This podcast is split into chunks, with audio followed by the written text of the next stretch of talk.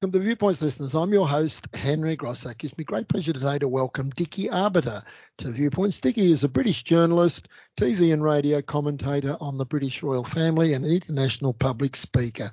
Dickie was the press spokesperson for Queen Elizabeth II from 1988 to 2000. In 1996, he was appointed LVO, Large Verblow Ordinal, and that's a, a, title bestowed on people who have given great service to uh, the Commonwealth via the royal family.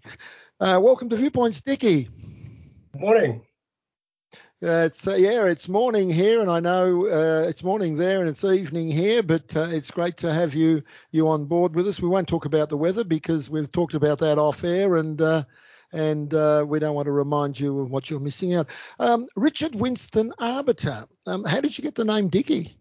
Well, my mother liked uh, liked the name Richard, but she also liked the name Dickie. So when when I was in her good books, I was Dickie, and when I wasn't, I was Richard. So most of the time in my early childhood, I was Richard. Um, but Dickie kind of stuck with me, and um, although I was born Richard Winston, I got rid of that pretty quickly, um, quite a few years ago by deed poll. So officially, I am Dickie Arbiter because I've lived with it all my life. Mm. Any particular reason for doing it by deed poll? Because you could have still stayed with um, Dickie. Well, I wanted I wanted everything changed. I wanted my passport changed, my driving license changed, my uh, my membership of the Inland Revenue changed, um, and uh, it made good sense to change everything. Um, so I did it by deed poll, which makes it official um, and recognisable in law uh, which was the easiest way of doing it. So uh, I have a passport that says Dickie Arbiter. I have a driving license that says Dickie Arbiter. And even the Inland Revenue, when they call me, they say, hello, Dickie, how are you? And I think, oh, God, they want some money. But uh, let's move on from that one. Yes. Um, just an aside, did the Queen ever call you Richard in keeping no. with when your mother called you Richard? No, it's quite interesting uh, because um, I used to get phone calls, people calling the palace wanting information, and you get a few pompous people calling, say, "Hello, Richard, how are you?" And I said, "Excuse me, it's Dickie," and they'd carry on Richard until eventually I had to say, "Well, look, if it's good enough for the Queen to call me Dickie, it's good enough for you. So can we start again?" Absolutely good point, fair point, Dickie. Now, you were born during an air raid on London uh, to German Jewish refugee parents, Dickie. Now, the impact of World War II on your parents, how has that shaped your life, would you say? Well, you know, war years are very impressionable, whether it's a war, uh, the Second World War, uh, 39 to 45, or whether it's uh, subsequent con- uh, conflicts, whether it's Cyprus, in Kenya, um, in, in, the Falklands, wherever. Uh, it's always impressionable on, on, young people. I remember very well, even as a, a, two and three year old, bombs falling. I remember the air raid sirens. I remember the, the smell of bombed out buildings, the soot. So it was impressionable. Uh, my parents, while they got married, I think it was in 1939, early 1939, uh, their marriage didn't last long. My mother pushed off and um, went to join the American Red Cross or something like that. And I was left with my dad until he died when I just turned six. Uh, and then I was in the care of my um, his brother and his sister-in-law because my father died at the end of December 1946 until they uh, they found my mother and I went to live with my mother sort of around about mid to late 1947. Um, impressionable years. Uh, I can remember them as if they were yesterday. Uh, the family say we've got a photographic memory, and I, I tend to remember things by bringing up a picture of the occasion. And lo and behold, the, the, the sort of everything everything in the past crawls forward. Absolutely. Now, after college in London, you became an actor and stage manager in, in South Africa in the Federation of then Rhodesia and Nyasaland. Now, the story behind your acting career and moving to Africa, um, what was that all about and what did you learn from that experience? Well, moving to Central Africa at the time, it was then the Federation of Rhodesia and Nyasaland. My mother had an uncle there. She was a, a single mum uh, she'd had considerable number of boyfriends, and I think she was sort of wanting to escape uh, the horde. Um, and uh, she had an uncle there who said, "Well, come out for a holiday." Well, in the mid 50s, you didn't travel 5,000 miles for a holiday, so he sent two sea passages. He had nothing; uh, she had nothing to lose in in, in London. Uh, my education, well, we won't talk about that except to say that the headmaster called my mother in uh, the term before I was supposed to do my GCE, saying, Mrs. Arbiter, your son's wasting our time and your money. So um, I left school without an exam to my name. Um, am I disappointed about that? No, not really. Uh, I, am I'm, I'm not terribly sure I'd have got to where I am at the moment, even talking to you, had I gone through the sort of whole um, sort of educational system, whether it was uh, finishing school, going to university, and whatever. I think you know your path and, and life is mapped out when you're born, and you you follow that. You sometimes you fall along the way, but you pick yourself off and dust yourself up. Um, so we went to Rhodesia, and the first five years I hated because the family said you wasted your time at school uh, you're going to do what we want you to do, and then you can go and waste your life and do what you like. So I, I trained as an apprentice electrician. Um, hand on heart, I was pretty good at it. I hated it, but I sort of suffered the indignity of be, becoming a bit of a grease monkey for five years. And the day I day I finished, I gave my tools away, hopped on a train, and went off to Johannesburg, and then sort of knocked on doors wanting to become an actor. It was a bit hard work, but um, it was a bit of a play period as well. Then you came back to England, and uh, was this more of a play period? You turned to TV and radio journalism. Uh, I'd have thought by the end of that, given how you've uh, succeeded in life, you'd have been a pretty good actor, actually. Well, I I wasn't really a pretty good actor. I played at it and and I I enjoyed it. You know, we're we're all show people, uh, and we all like to be seen and like to be recognised. So I did a bit of acting. I did a bit of stage managing. I joined a children's theatre company in, in in the UK, which was quite an experience. We toured children, uh, schools for six months, and I, I I remember um, some advice given by the director, a lady called Caryl Jenner, who virtually started what was then Unicorn Theatre for Children. She said, when you go out, never say to a child, pretend. Um, make an alternative arrangement. And I remember going to a school and I played in one of the plays. There were three infant plays, two junior plays, and one senior play. And we went to one school, it was an American school in sort of east of England in Suffolk. And the children came up because I played a wizard, said, Mr. Wizard, can we play with a train? And I, Caryl Jenner's words flashed into my head. Don't say pretend. I said, well, we've broken the engine. It's being repaired. But what we'll do, we'll make our own. Now, do you remember what the train did? The noise it did? And they said, yeah, huff a puffer, huff a puffer, choo choo choo. And before I knew it, I had almost 150 kids um, sort of hanging onto each other's coattails going through the school, Huffapuffer, Huffapuffer, choo, choo, choo. So Caryl Jenner's words, never say to a child, pretend, did ring true. And it, it, it actually worked. And I've never said, let's pretend to do something. You either do it or you don't. Mm, yeah, or you improvise. Or you improvise. Absolutely, that's the sort of advice I got from my father when occasionally listened to him.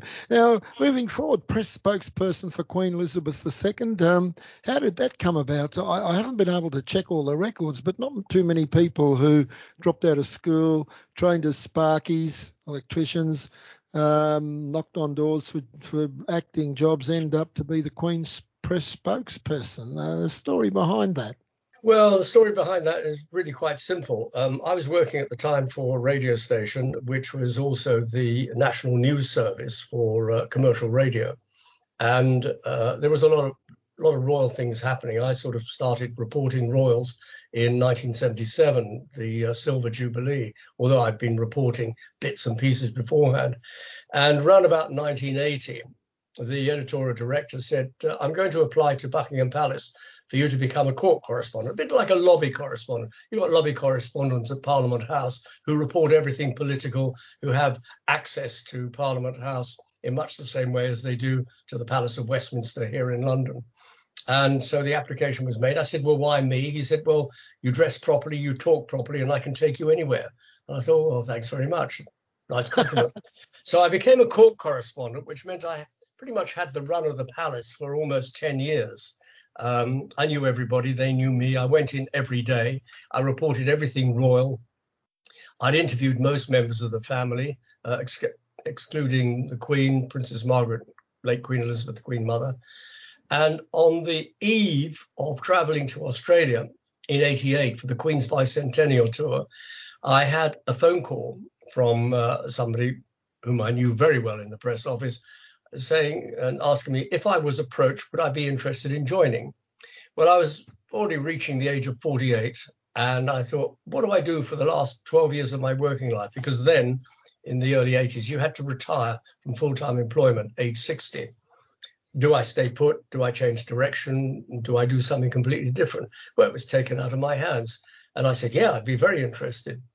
So off I came to Australia, did a massive tour with the Queen, which included, um, and I'm going to rattle through it very quickly Perth, um, Hobart, Launceston, Geelong, Longreach, Brisbane, Sydney, Canberra, no, Sydney, Albury, Newcastle, Canberra, uh, which was about three and a half weeks got back to well, had a meeting uh, in the yacht that was moored in uh, Sydney Harbour with a private secretary. It lasted all of five minutes. Then I went and joined the party aboard. Uh, got back to London, met the then press secretary. Again, another meeting, all of five minutes, and the job was mine. So I carried on broadcasting uh, till the end of June. I handed in my notice and started at the beginning of July. So it was kind of, I suppose, word of mouth. Doesn't happen like that now. It's got to be the full application, the full boards, um, several applicants, um, because that's the way the law dictates at the moment. So I was pretty lucky and I enjoyed every minute of it. Mm. Now, you wrote a book in 2014 on duty with the Queen. Now, in writing that book, Dickie, there would have obviously been a great deal of what you could call sensitive material that you'd have had to be very careful of in how or whether you included it. How hard did that make it in uh, presenting what is a written portrait of your time in the role? Well, the book was an autobiography, so it was obviously going to include my role uh, as a royal, um, uh, not correspondent, but uh, royal spokesman um, in my 12 years at Buckingham Palace. But it was an autobiography. I knew what I could say and I knew what I couldn't say. I knew what I could um, sort of report on, which was really gleaned from private conversations. Um, and I did submit uh, the sort of finished manuscript to Buckingham Palace, and I kind of ticked it. There was nothing contentious in it, and uh, and it was published. And um, I sent a copy, uh, as one does, to the Queen. Got a nice letter back from private secretary, who said, you know, thanks very much. Uh, Majesty is very grateful, um, and uh, and that was it. So it was pretty easy, but it was a narrative. It was written in a way that it was me speaking rather than um, uh, it was written in the first person rather than in the third person. And I felt, you know, if I'm going to do something about me, it is about me um, and about my voice. And a lot of people said, well, I can hear you talking in it, which was quite a compliment because the, the way I wanted it written came across. Now, it's 21 years since you moved on from being uh, the press spokesperson for the Queen. Dickie, in moving on from such an incredibly high profile and would have been a demanding role, um, was it hard for one no, reinvent no, yeah, no, not, not, not really hard. Um, I knew I had to retire at 60. Uh, the law's changed, obviously, uh, since then. Now you you retire at 65 or 67. You can go on. But then, when, when I turned 60, we weren't civil servants, but we followed civil service guidelines. That's how the system worked at Buckingham Palace. So I retired at 60. I knew I had to go at 60. And two years beforehand, I'd already started making plans what I was going to do next. I'd got an agent. The agent got me a, a, a contract with uh, one of the major broadcasters here um, on a retainer for a year. And um, I turned 60 on the 25th of September, and I took a day off. I had to retire at midnight on the 24th, took a day off on the 25th, and went into broadcast at the BBC on the 26th. So it was pretty seamless. And I've had a lot of fun since. I do a lot of TV, did some, uh, I do Channel 9 quite regularly uh, in your neck of the woods. Uh, I do quite a lot of uh, speaking engagements on cruise ships and on land in the UK and in the United States. So I'm having a lot of fun my daughter keeps saying to me, "When are you going to retire?" And I say, "When I'm dead." Um, or if the voice goes and the bro- and the brain goes, then I've, I've, got no choice. But as long as I've got my wits about me, my voice, and I'm fit, uh, I will carry on. And I intend carrying on for at least the next 19 years when I turn 100. Absolutely, and uh, and you'll get that lovely letter from the royal family. Now, your daughter Victoria Arbiter, I understand, has been a commentator, is a commentator on the royal family for CNN.